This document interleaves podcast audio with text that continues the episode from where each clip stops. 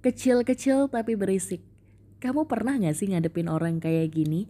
Atau bahkan setiap hari justru kamu harus ngadepin orang kayak gini? Tahan batin gitu kan. Ngomongnya tahan batin karena berisik banget. Apalagi kalau misalnya kamu emang termasuk tipikal orang yang gak suka berisik. Anyway, Putri bikin podcast lagi.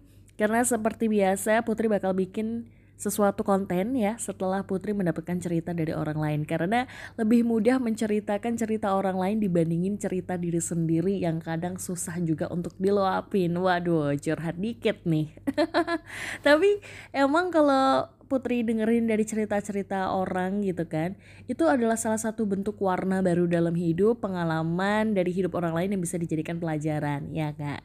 Nah kali ini temannya Putri itu anggap aja namanya Bunga, jadi cewek ya, umurnya nggak udah nggak udah nggak usah disebut under tiga puluh lah ya. Dan dia sekarang ini statusnya adalah seorang mahasiswa S tiga, bayangin nggak lo, S tiga, S-nya banyak banget. Aduh, boro-boro mau S tiga, S dua aja udah ngap banget mikir gitu kan kalau Putri. Tapi kali ini dia cerita tentang gimana sih dia berjuang S tiga di luar negeri. Jadi dia sekarang posisinya adalah mendapatkan beasiswa gitu ya. Dan luar biasa banget, Putri juga bingung gitu ya, kenapa dia pinter banget, makannya juga sama gitu. Yang beda mungkin nasibnya aja. Nasib sama usaha sih ya. Nah dia tuh kan udah sekitar empat bulan lah di Belanda gitu kan ya. Karena harus ngelanjutin studi, studi, study, study or something. Pokoknya ngelanjutin belajar di sana. Nah enak ya kalau bahasa Indonesia. Kalau bahasa Inggris, so Inggris jadinya susah say. Tapi uh, temannya Putri ini kesel gitu. Sama kebetulan ada salah satu teman yang dijadiin, dijadiin bukan dijadiin sih, nasib sih. Jadi satu kamarnya kayak roommate gitu loh. Tapi bentuk kamar di sana itu bukan kayak kamar kosan di sini gitu yang kamu bayangin gitu, enggak. Jadi dalam satu rumah mirip kayak apartemen ada dua kamar. Tapi untuk kamar mandi, dapur gitu kan cuma satu. Yang beda itu kamarnya aja. Nah, dia satu rumah sama roommate yang satu ini itu kesel banget. Karena jujur dia suntuk gitu kan ya, dia butuh teman cerita. Di saat dia cerita, roommate-nya ini malah balik cerita. Jadi ibarat kata dia sebenarnya pengen ngeluapin, pengen ngeluarin unek-unek dan ceritanya pengen didengerin. Eh malah dia yang malah balik dengerin cerita. Kamu pernah gak sih ada di posisi kayak gini? Perasaan kamu pasti kebayang lah ya kayak apa. Nah jujur li, jujur li. Jadi sebenarnya kalau misalnya kamu udah tahu teman kamu adalah tipikal orang yang dia pembicara yang baik, bukan pendengar yang baik, jadi jangan cerita sama dia. Yang ada bukannya cerita kamu didengerin, malah kamu dibalik. Jadi mendengarkan cerita yang baik, bisa-bisa kan? Nah, temannya Putri ini sebut yang na- disebut Bunga tadi, dia tuh empat bulan ini cukup berat gitu kan ya dalam masa-masa peralihan, baik itu mental maupun juga batin. Udah mental batin lagi gitu kan. Sebenarnya kalau orang lihat dari luar itu kan kayak wah keren banget gitu ya, sampai dia di titik sekarang. Dan ternyata dibalik itu semua ada banyak kesedihan yang ditinggalkan gitu. Itu wajar gitu, karena di setiap mimpi pasti harus ada yang dikorbankan. Di saat kamu ingin meraih sesuatu, harus ada yang dikorbankan ya. Banyak macamnya, salah satunya mungkin uang, waktu gitu. Orang, apa ya, orang-orang terdekat di kamu mau gak mau kamu harus tinggalkan terlebih dahulu gitu ya. Kenyamanan, banyaklah yang harus dikorbankan. Nah, untuk kali ini temannya Putri sudah bisa dibilang sebenarnya mau nikah gitu. Di umurnya yang under tiga puluh tadi, Putri gak mau bilang ya angkanya berapa, tapi under tiga puluh tadi, dia tuh sebenarnya bulan ini dia mau melangsungkan uh, tunangan lah ya ibarat kata. Karena pacarnya sendiri posisinya lagi ada di Indonesia dan dia di Belanda. Mau gak mau harus ada yang namanya L D R. Dia masih percaya prinsip bahwa jodoh gak kemana. Tapi ternyata memang benar, jodoh gak kemana, kalau gak jodoh gak akan ke pelaminan. Baik say, udah ketebak kan arah ceritanya kemana. Nah abisnya itu ya oke lah, dia akhirnya agak bimbang gitu ya. Jadi masih mentalnya terganggu karena ternyata pacarnya gak bisa L D R. Wajar, ada beberapa orang yang memang gak bisa yang namanya L D R karena dia ngerasa pacaran itu harus ada di samping gitu ya, harus ada fisiknya gitu. Tapi ada juga orang yang punya prinsip nggak apa-apa, yang penting tetap komunikasi aja, walaupun jauh pun kita masih bisa gitu. Setiap orang berbeda-beda, kita nggak bisa maksain ya, karena ya sukanya orang kan juga beda-beda gitu. Kamu suka jengkol, satunya lagi suka pete, yang satunya lagi sukanya sukanya makan permen. Apa sih, jauh banget put. Nah tapi Putri ngerasa keren banget gitu ya, ngerasa kayak amazed sama si bunga ini. Ternyata dia cukup bijak untuk menanggapi segala sesuatu yang muncul setelahnya. Karena yang muncul setelahnya itu adalah ternyata gunjingan orang-orang yang uh, apa ya bahasanya, yang agak julid ya. Omongan netizen itu kadang sebenarnya ya udah, kita mencoba untuk bodo amat, tapi di saat sudah dibaca kalimat negatifnya tuh menjadi kepikiran gitu. Apalagi kalau misalnya kamu termasuk uh, orang yang pemikir.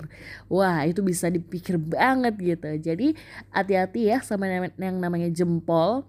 Hati-hati sama yang namanya jeplak, say. Biasanya sekali jeplak, waduh, niatnya bercanda tapi ternyata gak bercanda. Putri pernah, bukan pernah, kadang juga gitu. Bukan kadang, sering sih kayak gitu. Cuman oke lah dalam hati gitu, aduh salah nih. Mau gak mau setelah itu Putri menyadarkan diri untuk meminta maaf, atau mungkin sadar diri untuk bilang itu bercanda dan memastikan bahwa dia baik-baik saja gitu kan. Semoga memang baik-baik saja ya. Jadi mungkin P R-nya Putri sekarang juga harus hati-hati dalam sekali jeplak gitu. Kita balik lah ya ke ceritanya si bunga tadi.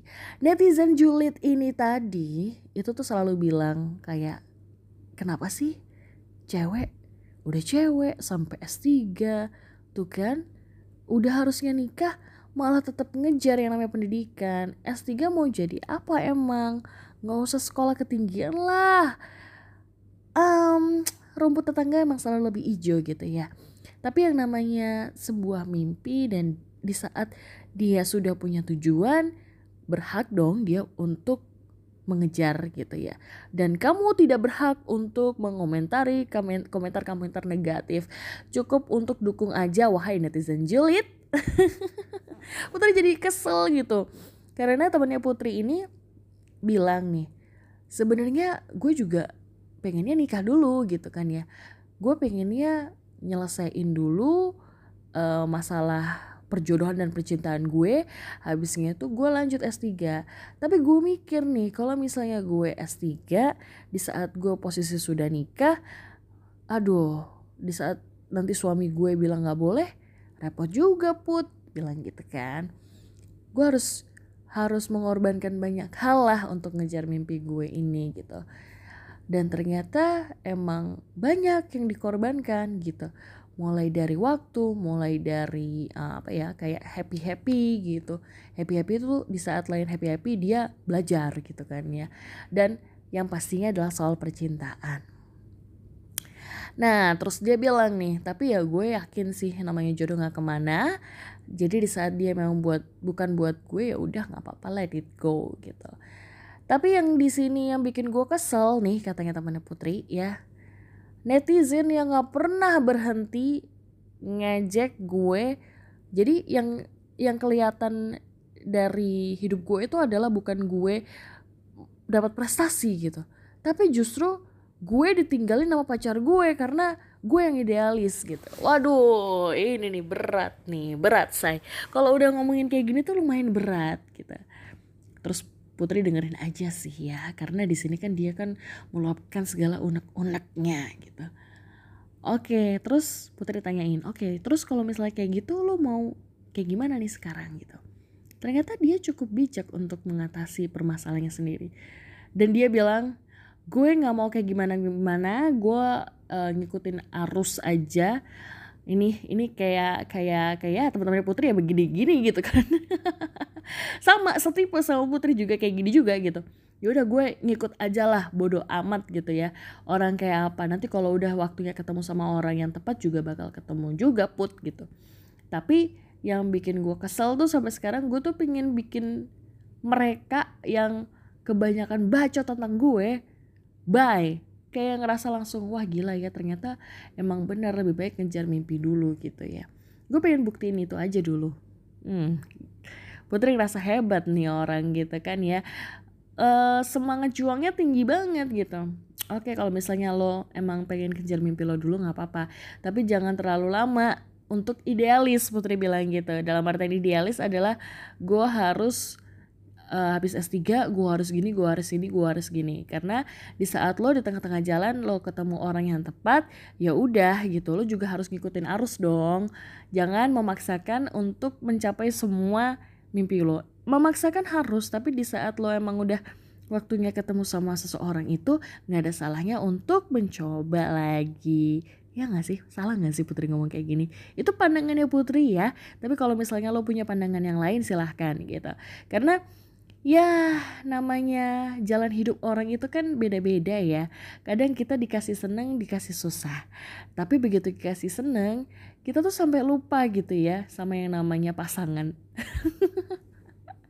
Aduh, kacau sih. Dan emang kebanyakan teman-temannya Putri itu posisinya sekarang itu masih jomblo karena masih keenakan sendiri. Putri tanyain kenapa sih lo gak nikah-nikah gitu kan ya. Bahkan orang lain pun juga nanyain, keluarga pun juga nanyain, lo kenapa gak nikah-nikah gitu. um, Kalau dijabarin, there's a lot of reason that can explain because ya itu tadi, enjoy your life, enjoy aja gitu. Di saatnya ketemu ya ketemu, di saatnya belum ketemu ya udah gitu. Itu yang Putri pelajari dari temannya Putri yang sekarang. Tapi Putri di tengah-tengah uh, pendengar, menjadi sosok pendengar yang baik tadi ya, penasaran gitu. Gimana sih lo dapat beasiswa sampai S tiga? Gue pun juga heran, dia bilang gitu. Ya udah bagi tips sih, kayak gimana caranya lo bisa keterima beasiswa di luar negeri gitu. Yang pertama ternyata dia emang orangnya adalah rutin untuk catet ya apa yang pengen dia tahu dan apa yang pengen dia pelajari, apa interestnya dia tuh apa, dia tuh tahu gitu. Terus yang kedua, dia tuh tiap malam ya sekitar lima atau sepuluh menit sebelum tidur dia itu selalu baca buku. Minimal katanya, minimal tiga lembar aja deh Put, lo baca buku minimal. Kalau Putri mah baca buku novel, kalau dia kayak baca ensiklopedia kali ya. Habisnya pinter banget gitu, Putri juga heran. Terusnya yang ketiga nih, dia tuh selalu rutin untuk mengerjakan apa ya, apa yang dia emang udah ditulis gitu misalnya. Dia tipikalnya orangnya ini sih kayak uh, teruntun ya misalnya nih. Dia udah punya rencana jam segini harus gini, jam segini harus gini, dan dia itu ngikutin itu dan nggak ada kata malas. Emang seringnya ngerasa kayak ah ngapain sih kayak gini, tapi dia lawan mau nggak mau karena itu sudah uh, menjadi pakem ya untuk bisa mendapatkan apa yang dia inginkan, ya dia ngelakuin itu. Terus yang keempat, dia tuh nggak pernah berhenti buat yang namanya ngobrol sama orang yang lebih tua dari dia, dalam artian lebih senior ya, lebih lama pahamnya tentang dunia yang dia gelutin gitu kan ya, lebih banyak sharing, tanya-tanya gitu. Bahkan dia tuh saking Putri herannya, dia tuh sampai susah, bukan susah sih, malas makan kalau udah ngobrol sama orang itu. Pernah seharian itu gak makan sampai akhirnya dia masuk rumah sakit karena mahnya kambuh. Heran gak? Jadi kalau misalnya kamu emang lagi suka banget sama aktivitas, kayak misalnya nge-game, terus nonton drakor ya, itu aktivitas loh nonton drakor. Yang jadi hobi gitu kan ya. Itu jangan pernah ngelupain makan dan yang wajar-wajar aja. Kalau misalnya udah waktunya mandi, mandi, waktunya ibadah ya ibadah gitu kan ya. Jangan pol-polan cuman di atas kasur atau di atas kursi dua puluh empat hours gitu kan. Ah, heran deh. Putri juga gitu kadang. Tapi ya udahlah, Putri sadar sekarang.